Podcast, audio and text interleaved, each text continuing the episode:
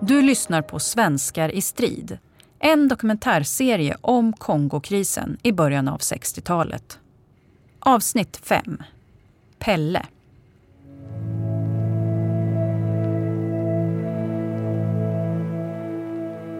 I huset på Tallgatan i Linköping där jag växte upp hade vi ett rum som vi kallade telefonrummet. Ett litet rum med en soffa, ett bord och en större byrå med en telefon, en skål med pennor och papperslappar på. Här hängde jag när jag ringde kompisar och ofta stod jag och drog i de två övre byrålådorna. I den högra lådan låg telefonkataloger och i den vänstra farsans och morsans saker. Räkningar, brev och andra mer eller mindre viktiga papper. Det var här jag någon gång i tioårsåldern kom i kontakt med namnet Per Nordström för första gången. På ett vitt kort med svart text och ett smalt svart kors på framsidan.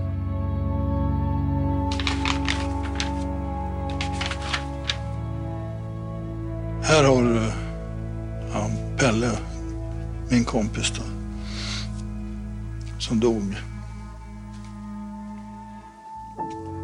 Personbilen försvann efter olyckan från platsen efterspanas nu. Man, man spekulerar i att det var med vett och vilja som de kördes på. Va?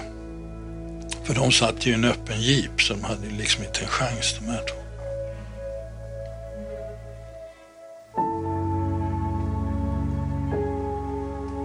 Och hur gammal blev Per då? Ja, han var ett år äldre än jag då. Så att, eh, det här var alltså han född 37, 24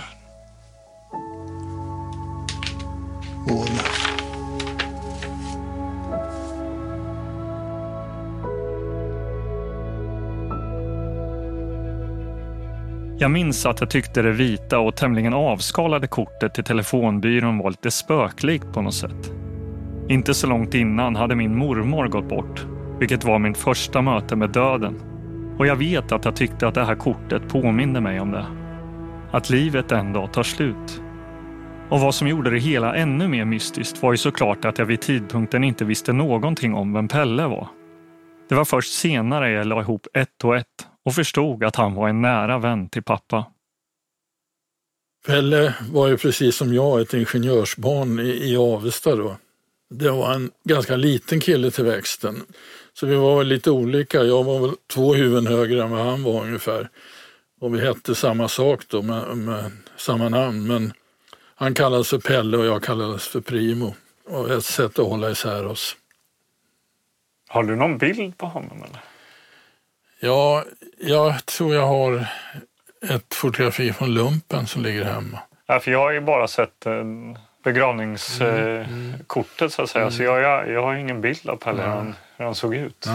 Om jag minns rätt, och jag tror att jag kan hitta det, det är alltså när vi muckar, vi har en muckarskiva på Folkets park i Gävle. Så, men där går det att se honom. Den han är, det ser man på kortet. Så. Det var en skön kille.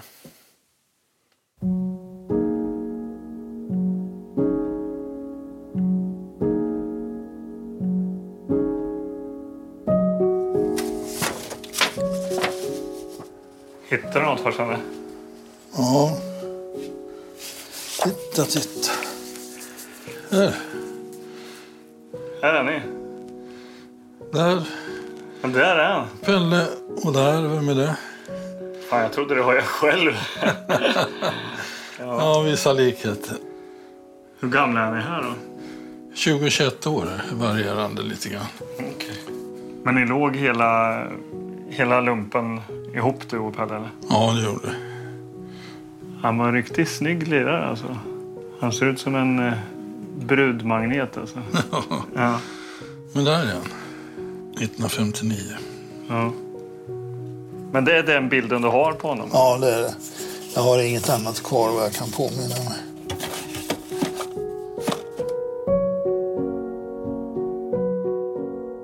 Det är ett tjugotal väldigt glada killar på bilden och alla är klädda i sina permisuniformer.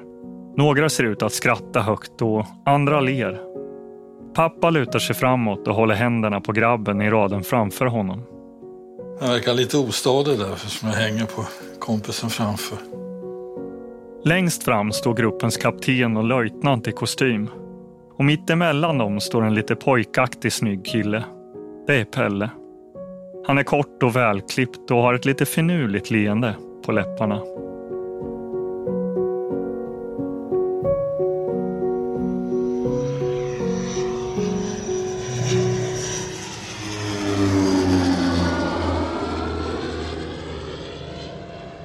Pelle åker ner till Kongo innan pappa med bataljon 10 i slutet av 1960 och de håller flitigt brevkontakt. När det sen blir dags för pappa att flyga ner med bataljon 12 hoppas de båda att de ska hinna ses i Elisabethville innan Pelle måste flyga hem till Sverige igen. Hade ni liksom bestämt innan att ni skulle ses? Nej, det var jag som tog reda på var han fanns någonstans. För han visste ju inte riktigt när jag skulle komma ner. Så att när jag kom ner så tog jag reda på var han bodde någonstans och sen blev jag ditskjutsad. Så jag träffade ju Pelle den här kvällen och, och ja, det är ju så när man träffar en gammal kompis. Det, det, det känns väldigt bra då. Och eh, vi satt bra länge in på småtimmarna och pratade och han berättade om sånt som hade skett under hans bataljon då. Nej, så det, det var väldigt kul. Det var ju bara tråkigt att det var så kort tid att vi inte hann umgås längre. Men så var det. Han skulle rotera hem och jag gick på tjänstgöringen där nere. Så det slutade ju som det gör när kompisar tillfälligt skiljs då. Att vi ses. Men så blev det inte. Det var sista gången som jag träffade honom i livet. Så att eh, det slutade ganska tragiskt det här med vår vänskap. Under det året som pappa är i Kongo är Pelle kvar hemma i Sverige och jobbar. När det sen i maj 1962 blir dags för pappa att åka hem har Pelle beslutat sig att åka tillbaka till Kongo för att arbeta på FNs teknikergrupp. Men den här gången hinner de varken ses i Elisabethville eller hemma i Sverige. Hur fick du reda på att det hade hänt? Ja, jag tror att det var någon i hans familj som ringde till mig. Han hade en bror som var något yngre och en, även en syster. Så att, eh, jag tror att det var någon av dem som, som ringde mig och talade om det. Och, och sen kom det ju i tidningen också. Den 6 juli 1962 skriver DN följande. Vid en trafikolycka i Leopoldville sent på onsdagskvällen omkom Fenrik Per G Nordström, meddelar försvarsstaben. En svensk FN-jeep i vilken Nordström färdades blev i en gatukorsning påkörd av en civil personbil. Nordström slungades ur jeepen och fick svåra huvudskador. Minns du vad du tänkte då? Ja, i stort sett fy fan om man ska få ta till ett uttryck. Eh, han hade ju sig kanske inte varit med i, i, direkta strider och sånt där, men han hade i alla fall klarat sig igenom den typen av tjänstgöring och sen råka ut för det här då. Uppfattningen var väl att åkte man ut i ett sånt uppdrag som han gjorde då, så var riskerna inte på samma nivå som om man tjänstgjorde i bataljonen. Då. Så jag tror det måste ha varit en fruktansvärd chock för inte minst hans föräldrar. Men det gjordes aldrig någon utredning på det? Nej, nej det, det fanns aldrig möjlighet att utreda sånt där. Så att, det, eh, det rättsliga och civila samhället fungerar ju inte där nere så att det skedde aldrig något sånt. Det var ju väldigt mycket hat mot eh, FN, från, inte minst från de från vita där nere som jag ansåg att vi, vi tog ifrån dem deras land så att säga. Och en öppen jeep, då har man ju ingenting som skyddar det. Den bara välter. Och han var död på plats? Pelle? Ja, ja, det var han.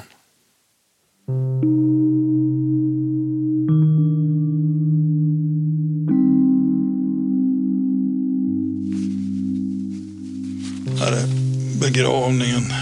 Jag var på hans begravning, Pelle. Det är taget från Avestas... Avesta Tidning, just det.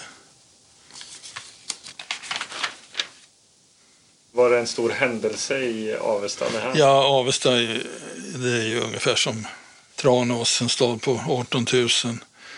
Likadant så skrev de ju en del om, om oss andra då så att säga. Men, men det var rätt stort. Va? Det var det. Det är militärer på plats där. Ja, det var från I14, för både han och jag gjorde i lumpen på I14, så det var därifrån man hade sådana så, eh, värnpliktiga som bar kistan och sådär.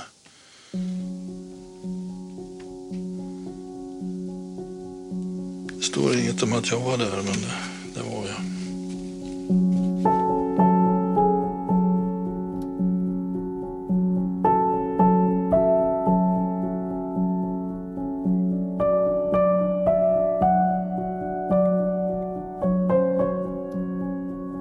Pelle blir den fjortonde svensken som dör i FN-tjänst i Kongo. Dödsorsaken betecknas som en olycka och hans kropp flygs hem till hans familj i Sverige och Avesta.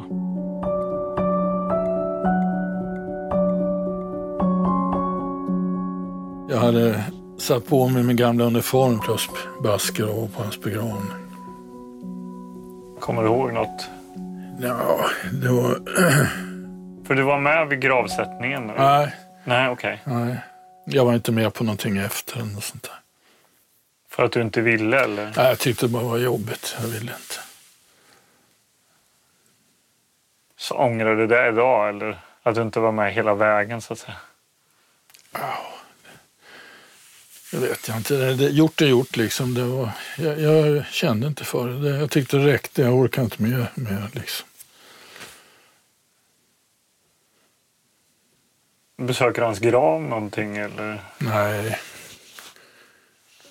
Jag har ju ingen anknytning till Avesta överhuvudtaget. Det är väl lite grann det här också att Avesta var ju inte... Det var inte min plats så att säga. Ny säsong av Robinson på TV4 Play.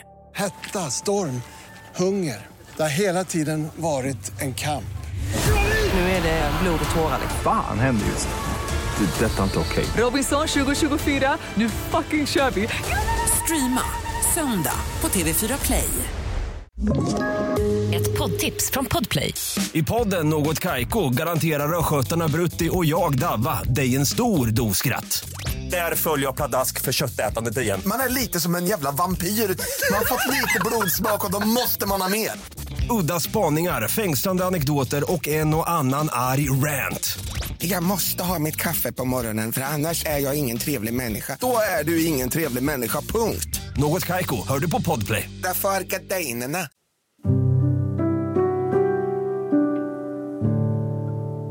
Efter att Pelle begravdes har pappa aldrig besökt kyrkogården i Grytnäs strax utanför Avesta. Och jag vet egentligen inte varför. Han lämnade staden och har inte satt sin fot där sedan dess. Kanske har det känts för jobbigt. Eller så kanske bara livet kom emellan. Perfekt Anders. Ska jag köra först? Ja, vi åker bakom dig då. Men när pappa och mamma ska åka och besöka några släktingar i Dalarna kommer vi överens om att vi ska stanna vid kyrkogården i Grytnäs på vägen.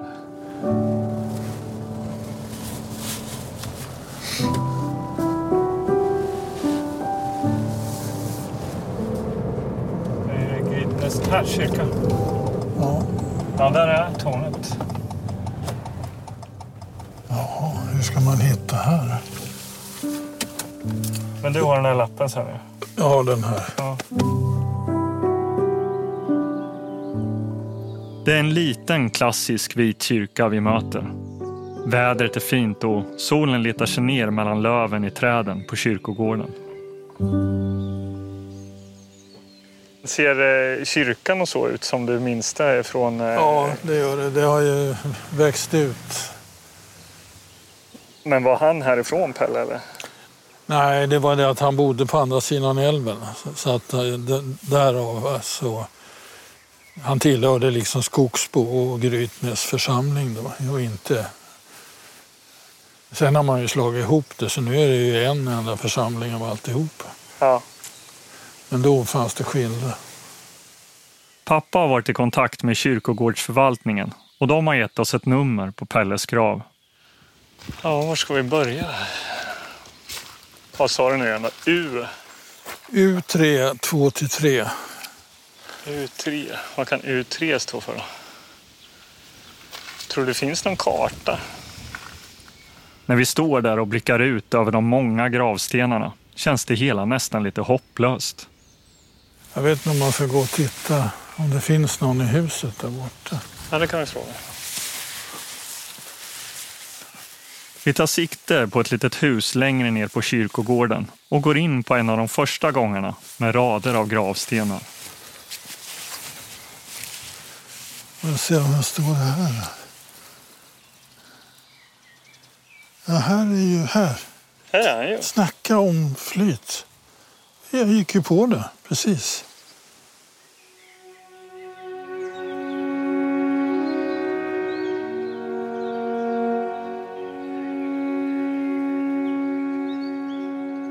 Per Gustav Mark hette han, eller Mark då. Så det är han. Och jag känner igen datum. 57 62. Så det var ju helt otroligt. Jag ska ta en bild på det där. Absolut. Vill du att jag håller blommorna? Mm.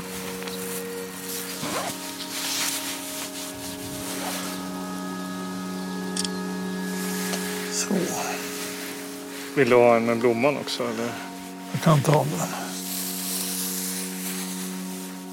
Kanske kan ställa den emot den här så blåser den inte omkull. Där. Så ja.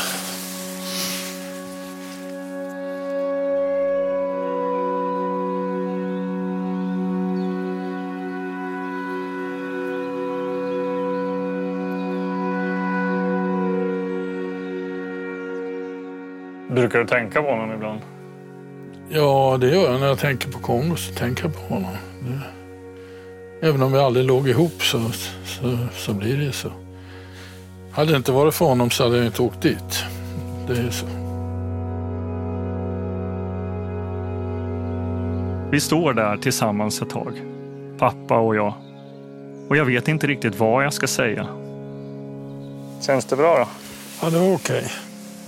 I och med att jag aldrig kom hit tidigare. Nej. Det hela känns väldigt starkt och sorgligt. Men det känns också stort på något sätt. Att få dela det här med honom. Jag tänker själv på mina egna barndomskompisar och på att det var väldigt länge sedan jag snackade med dem och att jag saknar dem. Det var ju 62 han begravdes, så det är alltså, vadå? 40... Oj. 58 år sedan. Ja. Det är en hel livstid. För många. Hur minns du honom då? Ja, det var en bra kamrat. En pigg och, och glad kille. Det, det var en väldigt positiv människa att känna. Ingenting var omöjligt så att säga. Och lite grann samma typ som jag då, lite äventyrslysten. Och ge sig ut på sånt här. Nej, vi hade en väldigt bra relation. Och just det här att vi, vi hade gått på samma gymnasium, vi hade gjort lumpen ihop. Så att vi hade en väldigt bra kontakt.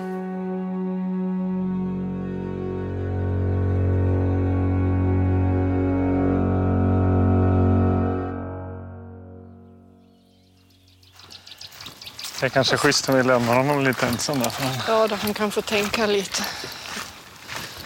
Jag måste komma av jättemycket minnen nu. Usch, det är nästan så att man blir gråtfärdig.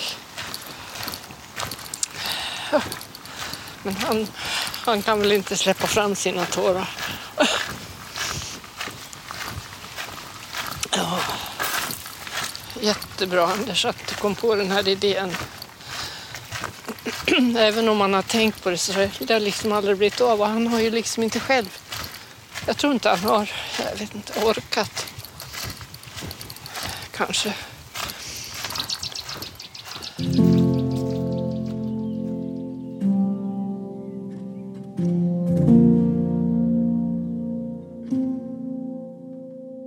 Jag var ju ett år där nere och eh, under hela den tiden så brevväxlade vi. Och han skickade enormt många brev till mig under den här perioden. Tyvärr var det så för några år sedan att jag helt enkelt brände upp dem. Jag det var lite jobbigt att ha det liggande bara. Det låg en resväska tillsammans med lite andra prylar från Kongo. Så att jag, jag satt hemma och läste igenom dem en sista gång och sen så eldade jag upp det. Och det var bara några år sedan, ett par år sedan. Jag tyckte det var ingen annan som hade med det att göra så att säga. Det kändes kanske som ett värdigt avslut på något sätt? Eller? Ja. Att du fick läsa igenom det en gång till? Jo, jag gjorde ju det. Jag läste faktiskt igenom allihopa. Och sen så gjorde jag mig av med. Vad minns du av, av det du läste då igen? Nej, men det var ju just det att se honom framför sig igen. Va? Han var glad, pigg, rolig. Gick och skojade med så att säga. Han, eh, han gick lite lattjo. Han hade väldigt utstående fötter. Va? Lite Chaplin-stuk. Så där, det skojar vi ofta med honom om. Ja, det var en, en bra kille.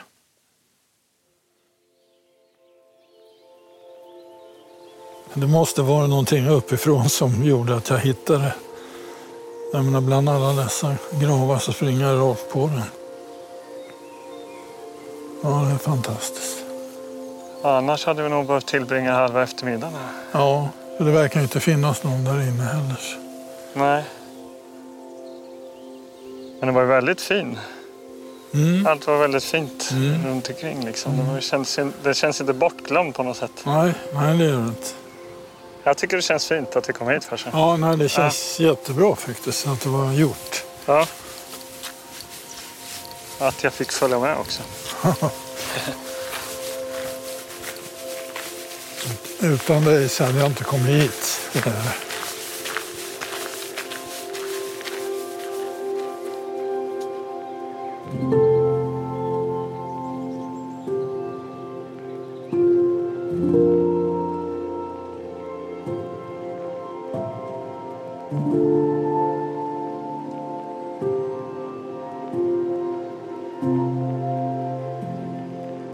Besöket vid Pelles grav känns verkligen som ett avslut. Efter nästan 60 år går det att skriva det sista kapitlet i en kort men också livslång vänskap. Det här är också den sista inspelningen jag gör med pappa. Två dagar efter besöket vid graven drabbas han av en stroke. Det känns overkligt på något sätt. Mina tankar som jag hade när jag startade det här projektet om att jag borde få höra hans berättelse från Kongo innan han blir för gammal eller är borta. Det är för en kort stund verklighet. Men pappa har tur och klarar sig bra och efter några långa månader är han på benen igen. Ja, Per Karlborg. Ja, det var Anders. Nej men hej, jag Hallå. ser inte för jag är ute så jag tittar. Jag ser inte vad det står på telefon. Nej, jag förstår. Vi fortsätter att prata om hans tid i Kongo och diskutera hans upplevelser nästan varje gång vi ses eller pratar i telefon. Kongo, det har liksom blivit vår grej nu. Saker som pappa har tagit hem från Elisabethville har också tagits in i vårt hem i Stockholm. På väggen i köket hänger en ölbricka av märket Simba. Och ibland dricker jag även en öl ur ett Simba-glas jag numera är stolt ägare av. I t-shirthyllan ligger farsans gamla FN-t-shirt. Lite väl tajt ska jag villigt erkänna. Men den åker på ibland ändå. Men det fyra meter långa ormskinnet och hjälmen med skotthålet som ligger uppe på vinden. Det får stanna där. Än så länge i alla fall. Kanon, men hälsa morsan när hon kommer tillbaka då så hörs Ja, det gör jag. på telefonen. Ja. Och du hälsar dina damer. Det ska jag göra. Ha det gött. Mm. Hej. Hej.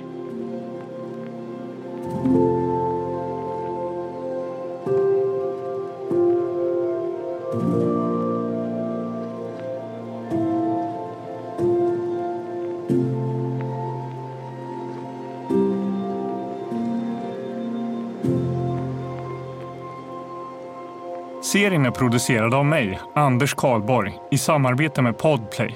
En ny podcastplattform där du utöver min podd hittar en mängd andra. Gå in och lyssna på podplay.com eller i appen Podplay. Övriga röster i serien är Veronica Martinsson och Mattias Lindeblad. Ljudmixen är gjord av André Parklind och vignettmusiken är producerad av Maria Ackefors.